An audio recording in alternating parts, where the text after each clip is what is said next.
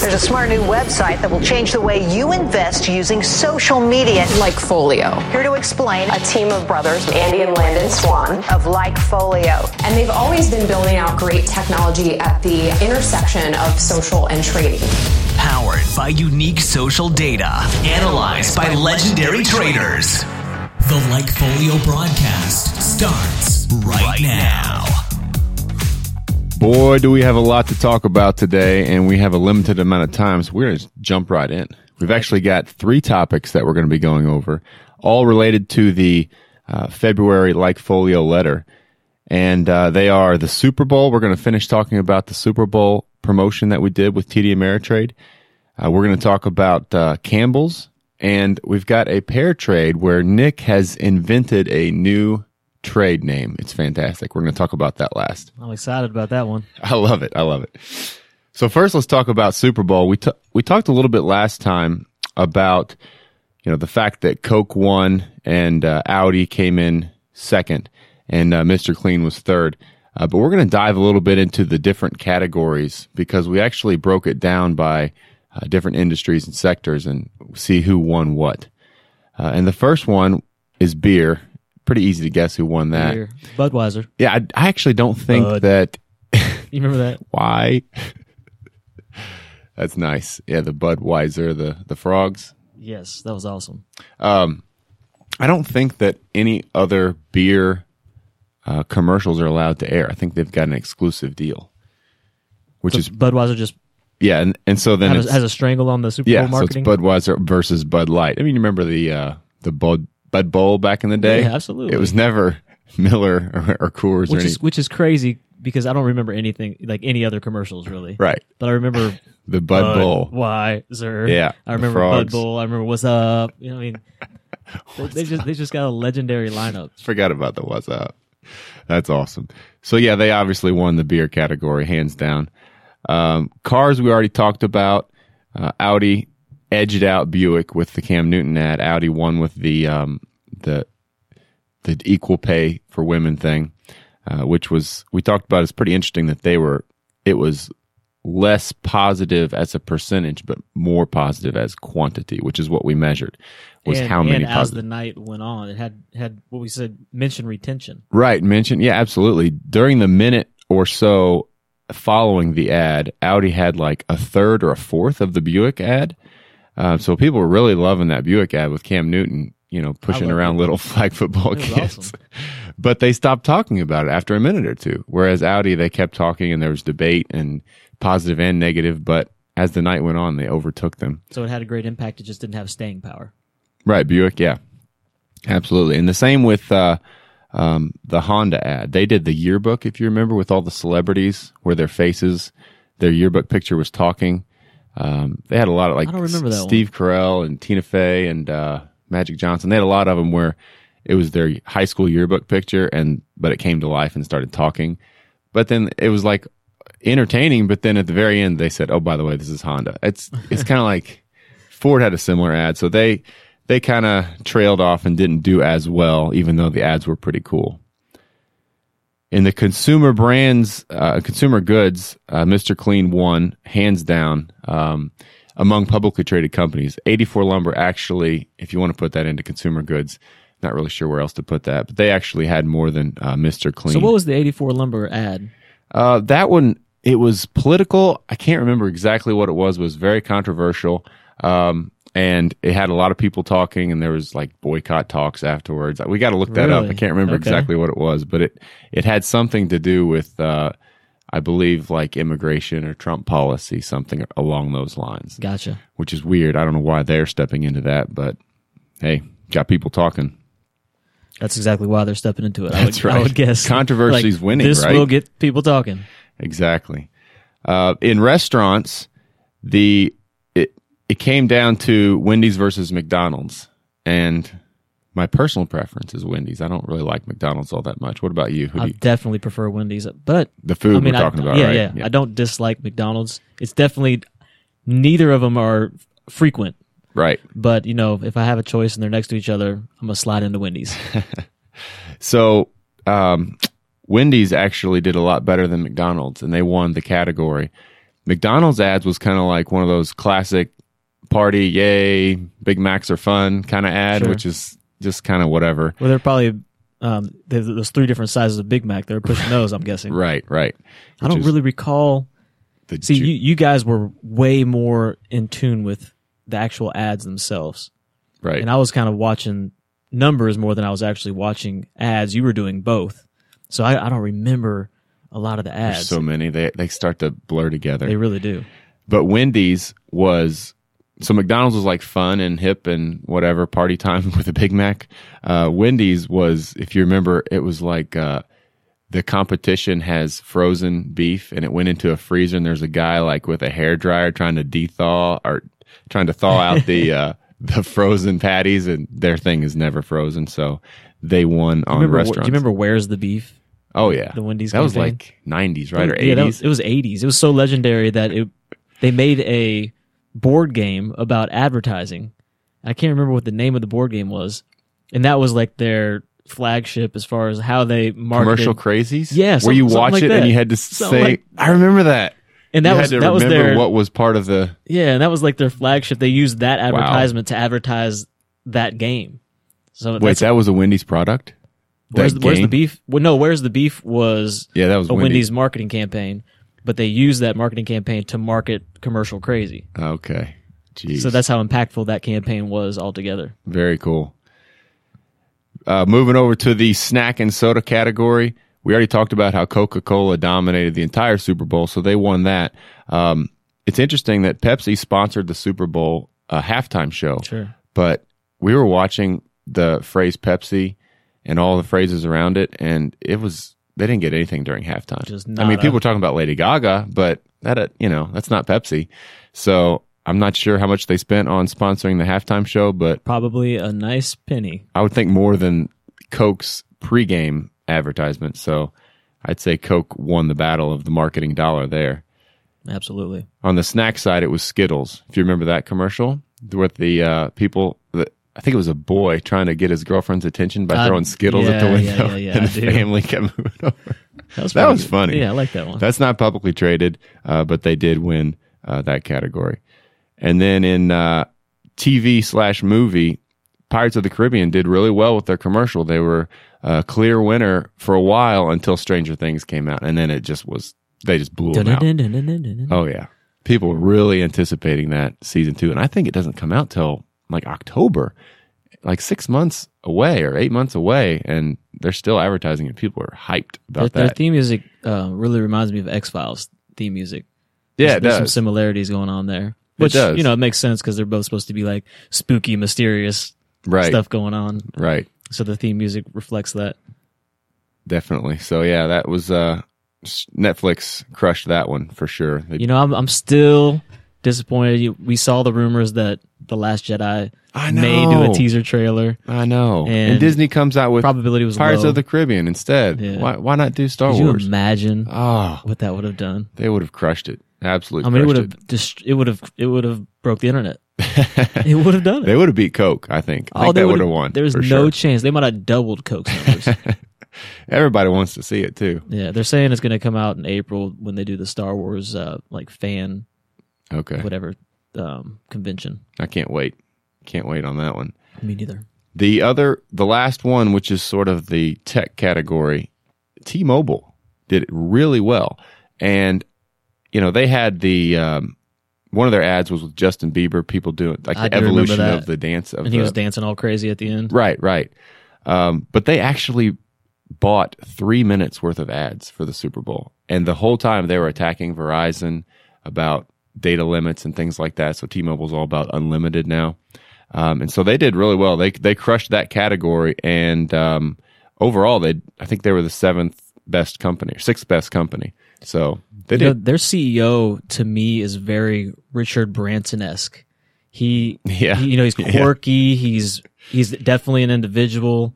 Um, he their their branding is great. You know, I mean, when you think of T-Mobile, the first thing that pops in my head is that pink color that Right. you know is only associated with them. Uh-huh. They they really go out there and they attack the branding and marketing, and they aren't afraid to take risks.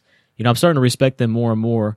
If they ever get their coverage to be as you know comparable to Right. AT and T, you know, I might I might just switch Right, right.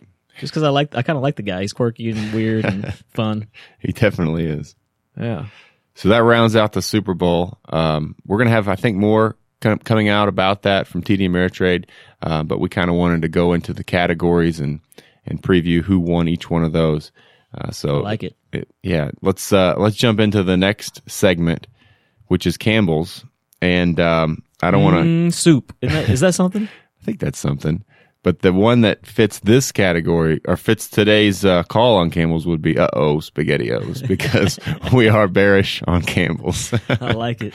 and they make SpaghettiOs. They've got a lot of products. They got the soup, uh, SpaghettiOs, a V8 Pace Picante sauce, the uh, made Okay. in New York City. You know that? Yeah. Get a This- rope. This was made in New York City. New York City. That's right. Get a rope. And then uh, big in our house, goldfish. Kids love the goldfish. Oh yeah, of course. Uh, hey, adults love the goldfish. That's true. You put some goldfish in front of me, they're gonna disappear. There are at least 100 goldfish on the bottom of my wife's car right now at all times. it's just, it's unbelievable. Kids can't hit their mouth. so let's talk about the, the social data, the LikeFolio data on Campbell's, the reason that we're bearish. Um, we've seen a, you know, they've been fairly steady on both mentions and purchase intent since we've been tracking them th- through 2012. Uh, sentiment's been bouncing between 75 and 80, 83%, somewhere in there. Uh, but over the last two or three months, we've seen a pretty strong decline in both mention volume and purchase intent, um, as well as sentiment dropping down. There was a drop in the summer of 2016, just a little bit, where it got down to 70%. It was a really quick little drop down. So real quick, isn't seventy five to eighty percent? Uh, you said is their general sentiment range. That's kind of Right. that's kind of low to start with, isn't it? Um, yeah, it really depends on Sector and Yeah, it does. I mean, it can vary all over the place. Airlines, I think, hover around anywhere from 40 to 60%. Oh, They're some of the lowest. Um, and, you know, car companies or uh, fast food are a little bit higher. Uh, a company like this, I think that 75 to 80 is, is fairly normal for them. Um, but other than that dip in, in the s- summer, this is pretty much the bottom of the range for their sentiment right now. So 75% is pretty much as low as it gets. And um, purchase intent is at an all time low right now. So, so basically, what you're saying is if you eliminate that dip to seventy right. uh, that took place in the summer, that was just a small data blip. Yeah, it was quick. It was quick and it recovered quickly. So you eliminate that, then essentially we're at IV percentile of zero, you know, or the zero percentile. right. We're very low on IV percent, sentiment. sentiment percentile of zero. So at the very low end of the range. Yes, and the stock's been climbing. So we've got one of those divergence opportunities. And so um, the only thing that's a little bit quirky is, you know, we're talking about Campbell's, Target, and Walmart today, and all three of them have quarters that end um, at the end of January. And so you have to look if you're talking about a quarterly report, and Campbell's comes out on Friday, um, two days. You have to you have to look at when that decline started happening, and it's actually kind of the quarter kind of splits a high point in their purchase intent. So I'm not positive if this earnings report is going to reflect what we've seen already, or if it's going to be more of a forecast or next earnings report. So a little bit longer term play on Campbell's beyond just the two days between now and earnings Sure. report. Um, so when you look at when you look at uh, options or strategies around CPB Campbell's bearish, what do you see, Nick? So Campbell's, just to kind of give a little preface here, the stock's right around 63 and a quarter right now. Uh, earnings are the 17th before market. So essentially, if you're going to put on an earnings trade, you'd want to put it on tomorrow during market hours. Right, you got very little time. Very little time. Uh, the stocks all it put in an all time high right around 68 in early July of 2016. So that was pretty recent, all time high for for Campbell Soup. Uh, there's resistance potential kind of in the 65 to 68 range, but there's no real strong defined resistance. You know, we just have to keep in mind we just made a all time high, so that's going to be a major resistance point, but also potential if it breaks out, then you know you got a big opportunity Right. upside. But we're pretty far away from that with current prices 63 and a quarter. Uh, the IV percentile is currently 34, so it's kind of in the middle of its range, lower Okay. lower mid of its range. Uh, the, I, the with the IV percentage at 23 percent right now, Uh, so the low end of the range is 20, high end of the range is 32. Right now it's at 23, which puts it at a percentile of around 30. Okay. So hopefully that's not confusing. But um, you know, so so it's, what I'm getting at there is the implied volatility is not really spiking into earnings. You know, we see that a lot with most companies, but Campbell's is just such a huge company Right. that generally doesn't have I mean, they, they a whole soup. lot of activity, Right. you know, post earnings. So we don't get a whole lot of implied volatility increase into the earnings events, and we don't get much crush after the earnings events. So I don't really see this as a great earnings trade opportunity, but I see it as a potential good bearish opportunity for a longer term horizon. Okay. Um, what you mentioned there is you're not positive that all this data is going to be reflected in this, you know, in the most recent quarter that they're going to be reporting tomorrow, or, or sorry, uh, Friday. Friday morning.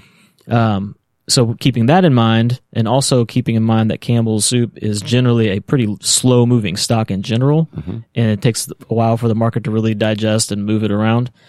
I actually went out to the May 2017 options with 93 days left until expiration. Okay. So we've got a lot of days left until expiration. Gives it plenty of time for this freaking uh, battleship to, Right. you know, a cruise ship, whatever you want to call it, to to make that It's turn. massive, right. Um, I w- given how low we are in uh, implied volatility, I think buying premium makes decent sense here. Just going to buy some puts then? Just gonna, I'm just looking at buying uh, the the May 2017. They expire on the 19th of May. Um, six, 93 days till expiration. The 6250 puts at two dollars and fifty cents. So Okay. 250 bucks per contract. I don't love this trade because the options market is a bit thin in Campbell's. Oh, Uh, the liquidity is that there's a 55 cent bid ask spread on these puts, and there's barely any volume at open interest on here. So I would go super small here, super small. But I do like I do like it, you know. So I might throw on a few contracts. Or I guess another strategy if you've got a larger portfolio that is uh, that has a overall bullish slant and you wanted to balance it out, you could just short some and just kind of hold for a while just to balance your portfolio a little bit. Yep. This could balance against a, a longer term position like that. So That's going to be a much more capital intensive play. So like you said, if you have a Depending larger on- portfolio and you want to, you know, hedge it out a little bit or neutralize your delta. All right, so let's talk about the last trade, which is um, a little bit better as far as yeah, I like this one. a little bit better as far as being able to trade it. We've hit this one before, Target versus Walmart, um, and it just keeps coming back. Um, so we look at the the LikeFolio data, and Target is having a or had a really nice fourth quarter, and for these companies that means um, November, December, January. Uh, that that's what their quarter encompasses, and so It's a big string right there. It's a big, is. I mean, that's big all of string. uh, yeah Thanksgiving all the way through Christmas. That's that's it. I mean, that's big for these companies. It's a big deal. revenue. So Target has fantastic uh, Q4 uh, on the books according to LikeFolio data purchase intent, uh, and Walmart has not terrible, but just kind of uh, like not as good as last year, um, which was not as good as the year before. It's just declining, and so. Um, the the fourth quarter purchase intent is the main reason for being bullish on Target and bearish on Walmart.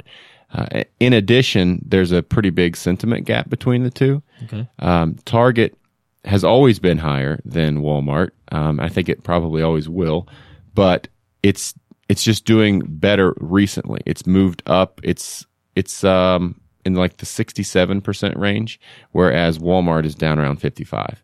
So it's a it's a pretty big difference between the two, and Target has moved up over the last quarter, while as Walmart has moved down over the last quarter on sentiment. So you know these two companies are very similar in what they do, so we like to pair them up, especially when one's one's data is showing positive and one's data is showing negative. So what do you have for a bullish Target, bearish Walmart trade? Goliath versus Super Goliath, right? That's right. So they're th- this is a really cool opportunity because they're both so similar as far as what they do. They're also both so similar as far as their price points in the you know the stock price. So similar as far as IV percentile. So similar as far as actual IV levels. And then we have a little like And a yet week, when you week go to the stores, they're so different. Yeah. It's amazing. and then like a week differential between earnings. So start off with Target. You know, Target is sitting at around 65 and a half right now. Walmart's it's down lately, right? So Yeah, yeah, it is. It's, this is kind of a, a divergence play as well inside of the pair. It's down lately. It's got earnings on uh, February 28th before market. Uh, it recently dipped. It's got really good support at the 62, 63 area, and it's currently at 65 and a half. So we're pretty close to that support Okay. level. Nice.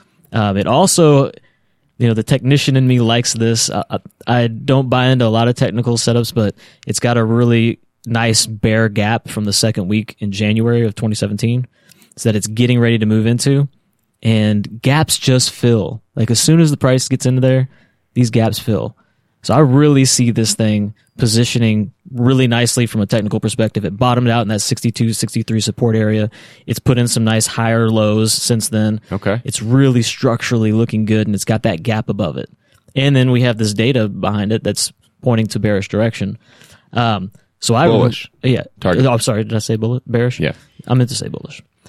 The uh, IV percentile is currently 66 there, with the percentage being 29. The low end of the range is 17, high end is 32. Currently at 29, so we're Okay. pretty much right near the top end of the range. That's juicy for selling. it's juicy for selling, and it's been trending up nicely Okay. uh, in the past few days into this earnings event coming up.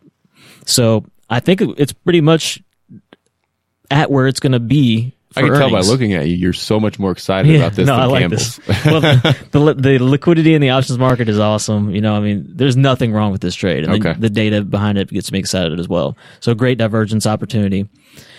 And then in Walmart, I'm not going to say the trade yet. So in Walmart, um, we've got resistance. Well, currently the stock's at 68 and a half. So we've got three dollar difference in the stock price. 65 and a half for Target, 68 and a half for It's just yeah. a nice little coincidence. Yeah, we've got a you know a little difference in the IV percentage. Um, Target's twenty nine, Walmart's twenty two, but Walmart's just generally a little bit lower. The IV percentile though is around fifty five, so the actual IV Okay. percentiles are, are pretty similar. Okay. Walmart reports the twenty first of February before market. It's got a little bit of resistance around seventy two, nothing like incredibly um, defined or anything like that. But it does it, it is seeing a few days of um, lower highs, so it's kind of doing the opposite of Target. Of the two, I love the bullish trade in Target, but I like the data in Walmart, and I like the fact that the stocks are so close together, and they both have decent premium selling opportunities priced into them. So what I wanted to do here is what we're calling a sector strangle here. I love that. So You've heard it first here on the LikeFolio podcast. Sector Yeah. Strangle. Nick just invented it. Yes. So essentially, instead of doing a strangle in, say, Target or Walmart, we're going to take the bullish bias in Target, sell the puts in Target, and we're going to take the bearish bias in Walmart and sell the calls in Walmart. Specifically, we're looking at the April options, um, 65 days left until expiration, the 57 and a half Target puts. So doing the Target April 57 and a half puts, selling them at 50 cent credit. Okay. Then looking at the Walmart April 72 and a half calls, selling them at 50 cents. So they're both sold at 50 cents for a total credit of $1. The similarity here, they both have probability in the money of about 15%. So it's almost, so I'm setting it up like I would set up a normal strangle. So that means that there's an 85% chance that these expire worthless, according to exactly. according to the Thinkorswim data. Exactly. So you essentially have a one standard deviation move um, in protection to the downside in Target, and a one standard deviation move in protection to the upside in Walmart. so you're giving yourself a really good protection. You're playing the data bias. Um, you're you're keeping earnings in place. So you're selling premium when the when the premium is juicy and fat pre earnings, and you've got two really similar stocks in a exact similar sector. I mean, I just I love this trade. Okay. You love this trade. Yeah, if I had to do one thing specifically, I would just sell the puts in Target, Okay. but I really like doing both. you like the sector strangle. I like the sector strangle. awesome. Yeah. Awesome. I'm going to put that trade on. I like that a lot. I haven't done a strangle in a while um, on a single stock, and I definitely have never done one of these where you got one part on one stock and the other on another. Yeah, so it's essentially we're doing a pairs trade, but we're making it a little bit more sophisticated. Right. Very cool. All right. Well, we'll see how that plays out. You said the earnings are the 21st and the 28th. Is that right? 21st and Walmart before market, 28th before market and Target. Okay. Awesome. Well, we'll put that trade on and um, hopefully you guys learned something today and make a little money off of these trades. Um, if you are not, make sure you follow us. Um, and you can also subscribe to the podcast and also you can reach out, uh, follow us on Twitter at LikeFolio, or if you want to shoot me an email, landon at likefolio.com. Thanks a lot. The And- Wizard. That's right. Happy trading.